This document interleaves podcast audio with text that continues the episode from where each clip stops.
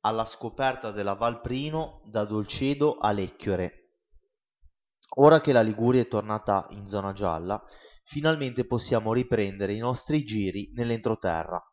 Questa volta vogliamo proporvi la Val Prino, un territorio a pochi chilometri dai nostri appartamenti di Diano Marina, in cui si incontrano alcuni dei borghi più suggestivi della Liguria di Ponente.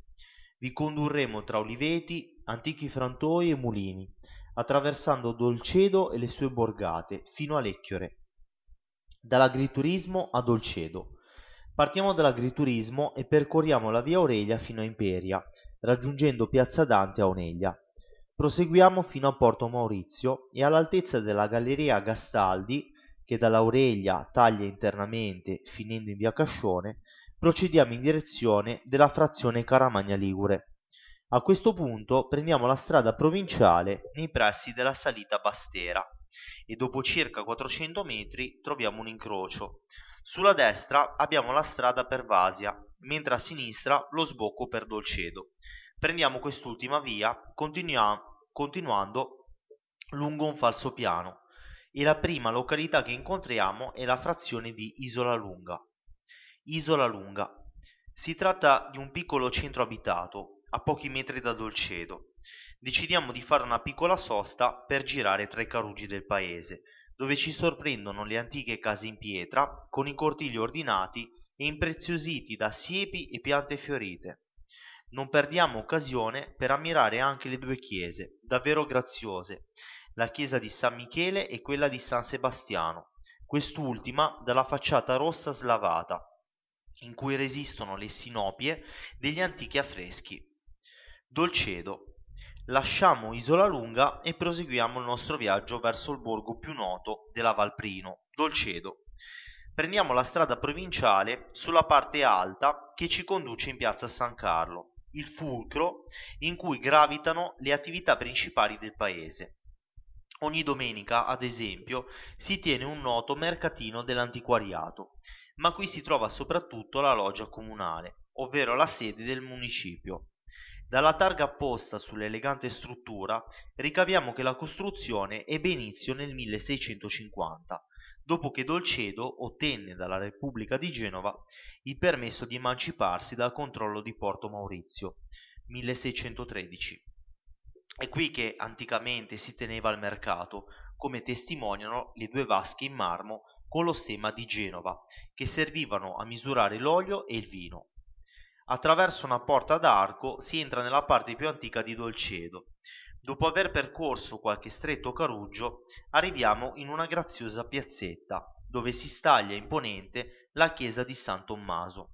Seppur di origini medievali, l'edificio assunse il suo aspetto barocco con le ricche decorazioni in stucchi policromi e le colonne in pietra nera, in seguito al progetto dell'architetto Marvaldi, noto soprattutto per aver realizzato la chiesa dei Corallini a Cervo.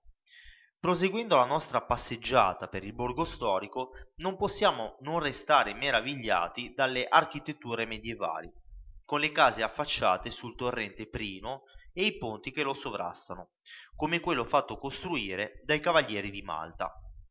Da qui si scorge anche la frazione Ripalta, sopra Dolcedo, anch'essa ricca di scorci suggestivi. Da San Paolo a Lecchiore. Usciti da Dolcedo ci dirigiamo verso la zona più alta. La prima località che incontriamo è San Paolo, un piccolo nucleo di case in pietra dai caratteristici caruggi e le volte coperte. A questo punto riprendiamo il motorino e saliamo lungo la strada che da Dolcedo conduce a Lecchiore. A questo punto ci troviamo ad attraversare la frazione di Costa Carnara per arrivare infine alla borgata Castellazzo, dove si trova la chiesa più antica della vallata, dedicata a Santa Maria o dell'Annunziata.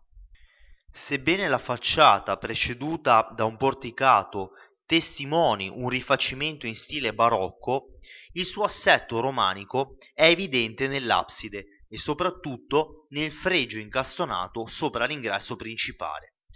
Superata la frazione di Castellazzo, proseguiamo in direzione di Bellissimi, il borgo si lascia scoprire ad ogni angolo dei suoi vicoli storici, dove ammiriamo non solo la chiesa di San Mauro e gli edifici civili, ma anche il suo tentativo di immergersi in una realtà artistica completa. Sui muri ci salutano i colori vivaci di murales contemporanei che si sposano meravigliosamente con il contesto medievale. A questo punto troviamo una biforcazione. Da una parte si raggiunge Trincheri e la cappella di Santa Brigida, sul crinale tra la Valprino e la Valle San Lorenzo. Dall'altra si va alla frazione di Lecchiore, dove la strada si ferma per tramutarsi in bosco. Noi decidiamo di proseguire subito verso la cappella di Santa Brigida, un antico edificio religioso di epoca medievale, dall'aspetto austero e proprio per questo affascinante, situato ai piedi del Monte Faudo. Lecchiore. Torniamo quindi a Bellissimi e procediamo verso Lecchiore, l'ultimo paesino del nostro percorso. Qui visitiamo la chiesa di Sant'Agostino e la sua piazza, percorrendo anche i carugi storici. Infine, seguendo le indicazioni del santuario dell'Acqua Santa, ci avventuriamo nel bosco per circa 400 metri, attraverso un sentiero che conduce ai famosi laghetti di Lecchiore. L'acqua qui è piuttosto fredda, ma non è raro nella stagione più calda trovarvi dei bagnanti che si godono l'atmosfera da fiaba. Siamo arrivati alla fine della prima parte del nostro viaggio lungo la Valprino. Nel prossimo articolo proseguiremo il percorso procedendo da Prelà e Villa Talla.